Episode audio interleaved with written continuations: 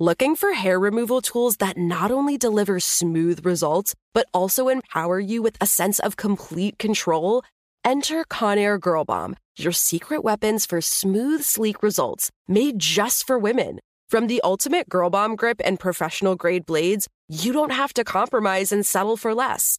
Conair Girl Bomb equips you with the precision and power previously reserved for men's grooming tools. So take your hair removal routine to the next level with Conair Girl Bomb. Available at conair girl bomb dot com or a retailer near you. The Kakadu plum is an Australian native superfood containing one hundred times more vitamin C than oranges. So why have you never heard of it? P R. No one's drinking a Kakadu smoothie? I'm J B. Smoove, and that was a full episode of my new podcast, Straightforward, inspired by guaranteed straightforward pricing from A T and T Fiber. Get what you want without the complicated. A T and T Fiber, live like a gigillionaire. Available wherever you get your podcast. Limited availability in select areas. Visit A T and T dot com slash hypergig for details. In a world where fossil fuel companies are terrified of school children,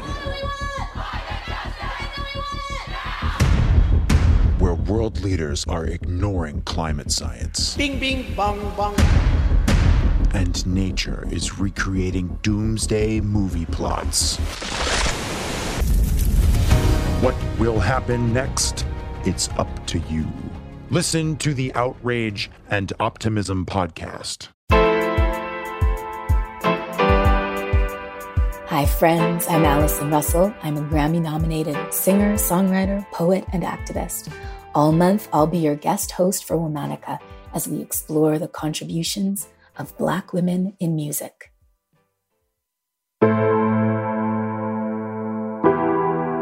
I never was a child. I never was coddled or liked or understood by my family. I never felt I belonged. I was always an outsider. Today's musician opened her autobiography with these stark, honest words.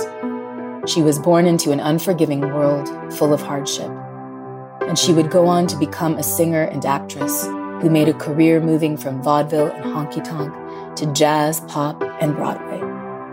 Let's talk about Ethel Waters.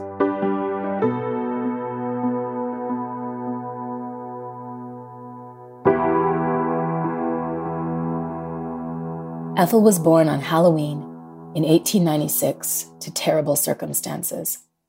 Her mother had been raped and was just twelve years old when Ethel was born. She was raised by her grandmother and various other relatives in the Philadelphia area. She described her childhood like a series of one-night stands. Ethel also grew up with music. Her family was full of singers, and she listened closely to the stories the songs told. When she was five years old, she performed in public for the first time at a church in Philadelphia. She recited a short piece and then sang a little song. The audience loved her and called her back for encores. Later she wrote, "I was a sensational success in my very first appearance on stage, screen, or radio." While she bounced around a lot, Ethel did have a permanent address for more than a few weeks in the heart of the red light district in Philadelphia. She lived there from around age six to age seven and toughened up. She would sing songs to alert sex workers of nearby police, and she learned how to steal from thieves' children while her mom did weekly laundry for the sex workers. She wrote, "My vile tongue was my shield, my toughness, my armor. With my gutter vocabulary and my aggressiveness, I outshocked the odd ones." After contracting diphtheria, Ethel's family moved away from the red light district and into a semi-rural area with one of her aunts. When she was nine, she found the Catholic Church. For a brief but influential time, Ethel attended a Catholic school. She was amazed by the story of Jesus and felt cared for by the nuns. It was a stark contrast to her home life. She would return to religion years later. Ethel's family had an organ in the house, and they would ask her to play her favorite hymns. One of those songs was "His Eye is on the Sparrow," which she would later sing on Broadway. As a teenager, while Ethel was working as a chambermaid at a small Philadelphia hotel and stealing food to survive, she made her first onstage appearance at a local saloon.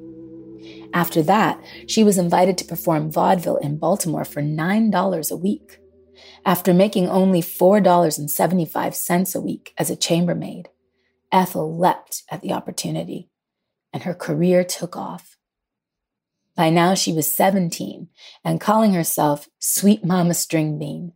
She became known for singing the classic song, Saint Louis Blues. Got the Saint Louis Blues, and I'm blue as I can be. Though Ethel's popularity on stage heralded a promising career, the war affected her performing work.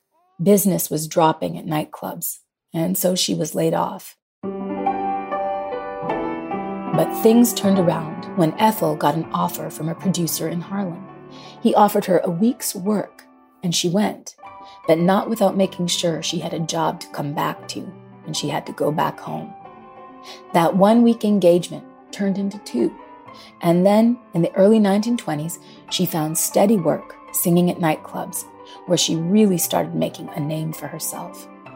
Her emotionally raw performances of Stormy Weather at another club made her a local celebrity.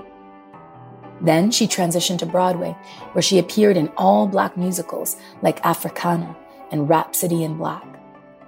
One evening, the composer Irving Berlin caught Ethel's Stormy Weather performance, and blown away by her skill, cast her as the only major black actor in his Broadway musical, As Thousands Cheer. When it debuted in nineteen thirty-three, Ethel became the first African American to perform in an integrated Broadway cast.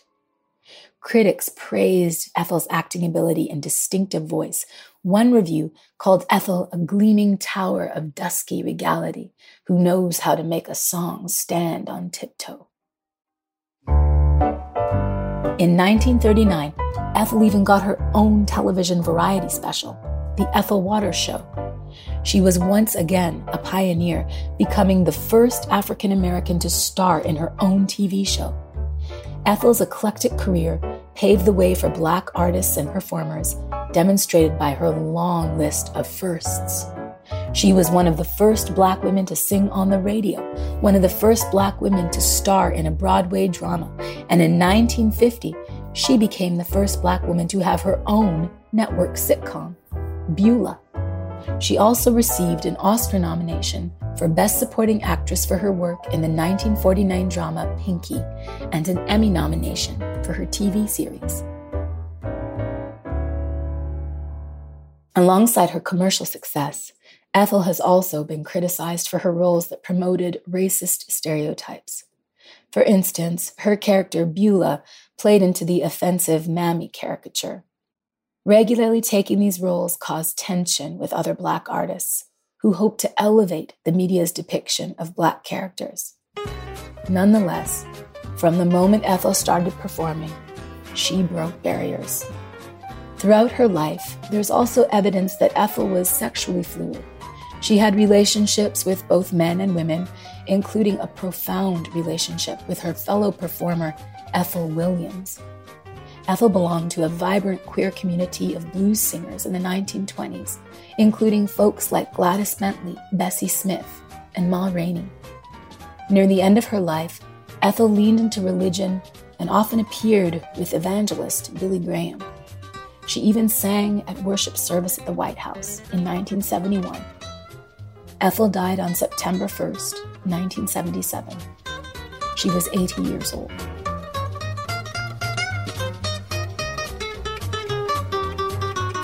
All month long, we're highlighting Black musicians. Womanica is a Wonder Media Network production. Special thanks to co-creators Jenny and Liz Kaplan, who invited me to guest host this month. Talk to you tomorrow.